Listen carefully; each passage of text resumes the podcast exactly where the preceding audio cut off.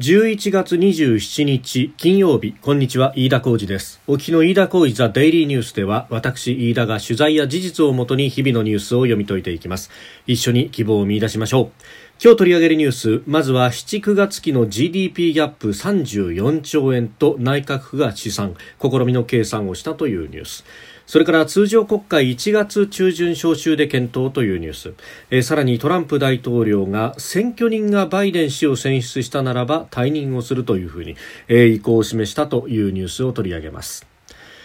え収録しておりますのが11月27日金曜日夕方5時40分を過ぎたところです。すでに東京の市場閉まっております。日経平均株価の終値は4日続伸となりました。前の日と比べて107円40銭高の2万6644円71銭で取引を終えております。終値で1991年の4月以来およそ29年半ぶりの高値を連日更新となりました、えー、今週は月曜が祝日でしたんで市場が開いていたのは4日間ということですがその4日とも終値ベースでも上げたということでありました、まあ、あの国内外で新型コロナウイルスの感染拡大が続いてますけれども一方でワクチンの早期開発などへの期待があるということで、えー、上げ幅は一時130円を超えたということであります。ました。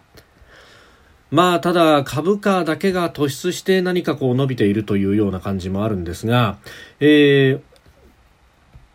内閣府がですね今日日本経済全体の需要と潜在的な供給力の差を示す需給ギャップを発表しました、7、9月期はマイナス6.2%だったということで、これを金額に直すと年間算で34兆円になるということです。まあ4、6月期の57兆円までよりは縮んだというふうになってますがしかし需要不足が大きいと。まああの内需がそれだけ相当に冷え込んでいるということであります。で、まあ、あの、内需、えー、これをどうやってこう温めるかというところで、えー、西村経済再生担当大臣は、えー、会見の中でデジタルやグリーンなどの分野で民間投資を引き出す経済対策をまとめたいと、えー、いうふうに言っております。まあ、需給ギャッププは、えー、実際の国内総生産の,、まあその個人消費だとか設備投資などを積み上げた数字、えー、とそれからあ日本のまあ実力をフルに発揮した場合に、えー、どのぐらい稼げるのか、まあ、労働時間だとか資本稼働率などから弾く、えー、潜在的な供給力との差の部分ということになります。まあ、実際はですね、あのこれだけ動けるのにあの経済回すことができるにもかかわらず、まあ、需要が足らないという、えー、部分だということなんですが、まあ、これが34兆円になると。で、あの西村大臣はですね、民間投資を引き出す経済対策をまとめたいというふうにもおっしゃってますけれどもあのここでは何度も申し上げておりますがそもそも論としてこのコロナそして、えー、消費増税この方デフレがずっと続いているという中で、えー、民間の投資だとかで、えー、内需を拡大しようとしても結局、えー、過度なリスクは取りきれないというところがあります。なぜならばこれだけあの金融緩和をして、えー、ゼロ金利政策というのをずっと引いているんですけれどもまあそれであってもあのお金を借りて新しく投資をしようというところがなかなかあの爆発的に起きてこないというのは、まあ、まさしくこれは鶏が先か卵が先かになるんですがあの景気がそもそもあまり良くないという中で、えー、投資をしてもそれを回収できなくなるかもしれないと、えー、そのリスクに、えー、躊躇するというのが家計だとかあるいは、えー、企業セクターのマインドであるということであります。そもそも家計は貯蓄をするという主体であって、まあ、あの投資などでえお金を回していこうというと日本の場合は企業が中心となりますが、もう一つの経済主体として政府というものがあります。これだけ家計も企業も自分たちからがリスクを取ってお金を出すということに躊躇しているというこの場面は、えー、まず最初のキックオフとして、えー、政府がお金を出してそこで経済を回していくということをしないとこれはあの民間投資ばかりを期待していても結局は、えー、それで回っていかないということになります。結局ですね誰かのこれ、え、投資だとか、まあ、あの誰かの借金が誰かの所得になるということが、まあ、あの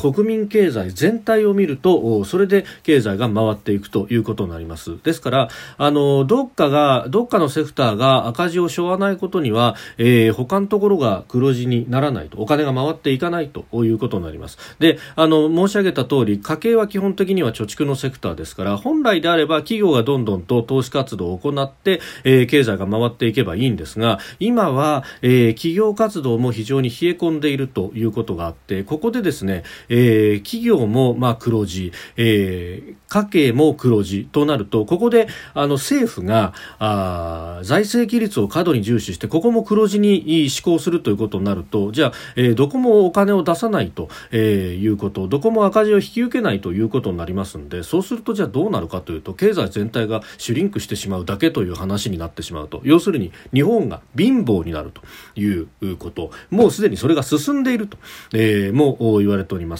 あのその部分を、えー、どう考えるか。結局ですねここ20年30年政府がこの仕事をずっとサボり続けてきていたそのツケというのが結局あの GDP がほとんど成長せずに止まってしまったということにも、えー、つながっていると。いい加減そこに気づけということで、えー、あります。あるいは日本がより貧乏になることを志向しているという勢力がどうかにいるのかどうか、まあ、そこら辺は私はよく分かりませんけれども私私は、えー、日本はまだまだ成長する力もあると思うしそして、えー、それだけのお金を回すだけの余力があるというふうに思いますしこれから先も成長することはできるだろうと思います。ので、えー、適切な経済政策をまずは行っていただきたいということを強く強く思うものでありそのために追加の経済政策というもの、まあ、第3次補正予算は、えー、どのぐらいの規模でやるのかと。この需給ギャップで34兆円だということであればそれを埋める34兆円の、補正予算を組むべきであると。しかも7、9月期の数字でこれだということであります。じゃあ10、12月期はというとまさにこの足元で、えー、コロナウイルスがあ感染を拡大させているというこの時期経済がまた落ち込んでしまうのは目に見えております。ですから、えー、早くそして大規模な、えー、第三次補正というものを打つべきだと。いうふうに思うものであります。あの国会ですね12月の5日で締めるということもうなんかそれが規定路線みたいになってますけれども、えー、臨時国会だって延長することはできるということでもありますしこれ機動的にですね予算は組むべきであるというのがまず一つそして、えー、さらに言えば、えー、第二次補正予算で積んだ10兆円のうちまだ使ってないお金が確か7兆円ぐらいはあるはずこれを全く使い道を決めないまま半年指加えて見てるつもりかということであります。あの財務省がケチなのかあるいは、えー、内閣内閣府内閣官房など、えー、司令塔が機能していないのか。えー、いずれにせよですねこの集団サボタージュというものを、えー、国民はどう見てるのか自分たちは苦しんで、えー、いるその中で、え政府が漫然と仕事をせずに時だけを消費しているという。えー、このことが後世どう伝わるのかという、えー、歴史の審判をぜひ意識していただきたいというふうに私は強く強く思うところであります。えー、そしてですね、その、じゃあ、あの、仮に1月の通常国会で、えー、第第3次補正が審議されるとして、それがいつになるかということなんですが、1月中旬召集で検討ということ、まあ、これ今日、えー、共同通信が、えー、打っておりますが、まあ、こういったあ噂というものがかなり、え出てきております、え、その理由としてですね、え第3次補正が想定をよりも大規模になる見通しということで編成に時間がかかるために先送りをするんだということです、え1月18日の招集が有力視されているということで、まあ、そうすると、えー2月の、まあ、頭から半ばぐらいにようやく3次補正が上がってくると、えー、それを執行するのは、まあ、大体3月の、まあ、半ばぐらいかというようなことになってしまって、えー、じゃあこの第二次補正成立後半年間、えー、何もしてこなかったのかということにまさになってしまうということです。この半年のタイムラグというのが何を生むか。まさに今ですねすでに問題になってますが、えー、失業者を生むであるとかあるいは、えー、休業で、えー収入が途絶えるという人を生むであるとか企業の廃業や倒産を生むであるとかあるいは、えー、それによって生活が困窮した方が自ら命を絶ってしまうという、えー、ことが、えー、急増すると、えー、なっていく、えー、これをこの無策でですね生み出してしまった責任というものは、えー、私はこの内閣であるとか、えー、政府というものに、えー、起因するものであろうというふうに強く思うところでありますし、えー、とっとと予算を出せということは非常に強く思うところで、えー、あります。あの一時期はですね1月の8日に召集して、えー、1月に解散をするんじゃないかというようなことが言われておりましたが、えー、世論調査で内閣の支持率が堅調であるというようなことでですね早期解散への期待というものが膨らんだところがあったんですが、えーまあ、一方でこの予算の策定に時間がかかるということで、えー、後ろにずらすんだということであります。どうしてこういう時に何かあの完璧なものを作作ろうとするのかもうざっくりと予算をつけてですねとっとと、まあ、やって、えー、出してこいと。あるいはこれあの15ヶ月予算なんて言ってですねこれ聞こえはいいんですけれども、えー、結局2021年度の本予算と2020年度の第三次補正を一緒に国会に提出しようとしている節があります。そうするとすべ、えー、てのあの予算案というものを、えー、作ってえー、そして、えー、議国会での論戦に耐えうるようなもうあまり隙のない形での予算というものを作っていかなければならないと。そうすると確かに15ヶ月分の予算ですから時間はかかると。これなぜ切り離して、えー、補正予算だけを先に出すということができないのかと。いうこと。まあ事務が煩雑になるとかいろいろ文句は言うんでしょうけれどもそういうところでサボタージュをするんじゃないというような話があります、えー、実際に毎年、えー、補正予算は補正予算で出してそれからから本予算を作るということをやっていたのになぜ今年だけそれができないのかと、えー、15ヶ月予算の形にして形の上では、えー、金額を大きく見せようとしている、えー、しかし内実は伴わないというようなことになりゃしないかと非常に心配であります。えー、そしてまあ解散の時期というものにも当然政局にも左右されるというところはあろうかと思いますけれども、えー、何が大事かというと政治家の皆さんは本音では選挙が大事だということになるんでしょうがしかし、えー、今先ほど申し上げた、え、経済政策は人命にも非常に関わってくると国民生活にも直接関わってくるというはずだであります。えー、そこをどう見誤っているのか国会議員の先生と呼ばれる人たちはというふうなことを非常に思うわけであります。えー、そして選挙についてというと、えー、アメリカの大統領選についても、はい、えー、動きがありました。アメリカのトランプ大統領は26日選挙戦をめぐって選挙人が民主党のバイデン前副大統領を正式に選出した場合再選を断念し退任する考えを示したということです、えー、ただ次期政権発足とされるですね1月の20日までの間には多くのことが起きるというふうに語りまして法廷闘争を通じて再選を目指すという姿勢は変えていないということであります。まあ、12月8日に各州が選挙人を指定しまして、えー、選挙結果を確定させるということでありますが、えー、そこからですね、14日に、えー、選挙人の投票が行われるという運びになっております。まあ、あのただここに関しては、あの、様々なシナリオというのも、まあ、検討もされていますし、歴史を紐解くと、えー、いろいろなことが起こったということことも、まあ、言われております。まあ、選挙人に、えー、どういったあ動きがあるのかというところですがそうなんですあの11月3日、えー、そしてその後郵便投票などもありましたけれどもあのいわゆる大統領選挙と呼ばれたものは、えー、直接大統領そのものを選出するわけではなく、えー、選挙人を確定させるというものがありますでこれはあの一応あの大体の州で、でえー、2州を除いて48の州は勝者総取りという形形になってますんで、えー、民主党が取れば民主党のバイデンさんに入れることを、まあ、ほぼ確約している人たちが、えー、選出されると、まあ、共和党の場合はその逆で、まあ、しかりという形ではあるんですけれどもあの接戦州では特にですね、あの、再集計だとか裁判とかが行われております。まあ今は裁判の提起というものが非常に続いてますけれども、あの、これがですね、えー、長引くと12月8日までに、この、選挙人を、あの、選挙結果が確定しないので選挙人を選べないということになると。で、そうするとどうなるかというと、えー、これ Electoral Count Act of、えー、1887と、えー、1987年、えー選挙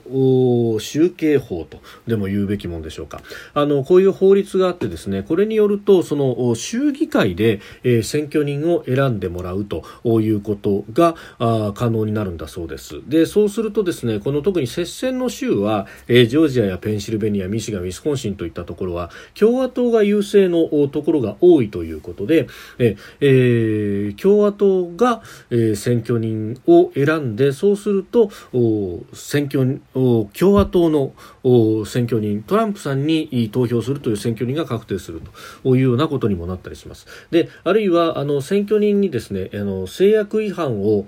させるということによってえ、えー、まあ、これあの過去にもあの確か、えー、前回の大統領選でも本当は、えー、ヒラリー・クリントンさんに入れなきゃなんないけれども造反したという人が確か7人ぐらい出たということがありましたけれども今回確かに37人がですね、えー、制約違反をするとバイデンさんは270というこの過半数を下回っているということになります。別にあのトランプさんに入れなくても制約違反で白票を投じるなどなどするということで、えー、過半数に至らないということになれば、えー、それで、えー、連邦議会での議会下院での選出と、えー、州ごとに各州1票という形で、えー、上下両院の選出議員のうちの過半を取った党派が、えー、その1票をどちらかに投じると。という形になると。で、その計算をすると、実は、えー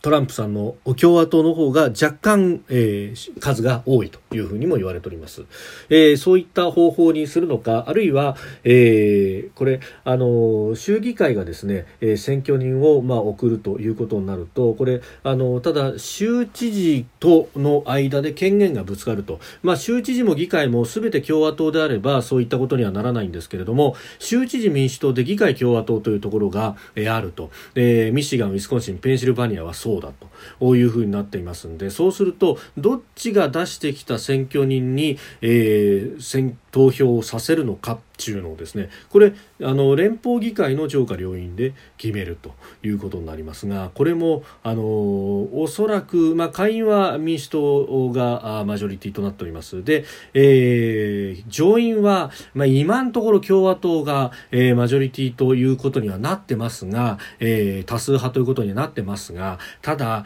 えー、ジョージアの2議席がまだ決まっていない状況なのでで、えー、これを一体どうするんだというような話にもなると、まあ、前例のない状況にまで突き進んでその後どうするんだということになります、まあ、ただそれは、えー、選挙人の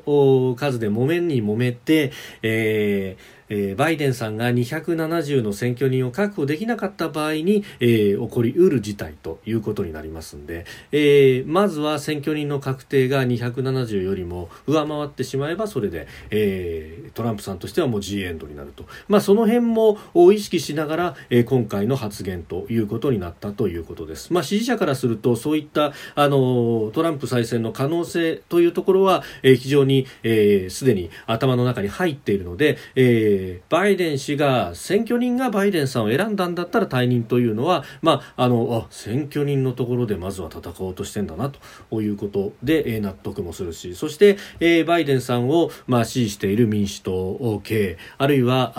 あ、まあ、リベラルと呼ばれるようなメディアはあこれでもうトランプは事実上敗敗戦の、えー、宣言をしたんだというような、えー、報道の仕方になると。いうところであります。まあ、実際のところというのはこれ、えー、まだまだ蓋を開けてみなければわからない。ただし、す、えー、で、に、まあ、あの、形の上では300以上の選挙人を抑えたというバイデンさん。えー、造反の数や、えー、あるいは、その、12月の8日までに選挙人が確定できない州というのが複数に及ばない限り、トランプさんには非常に厳しいという状況には変わりはなさそうであります。飯田浩司ザデイリーニュース月曜から金曜の夕方から夜にかけてポッドキャストで配信しております。番組ニュースに関してのご意見感想飯田 TDN アットマーク gmail.com までお送りください。飯田浩司ザデイリーニュースまた来週もぜひお聞きください。以上飯田浩司でした。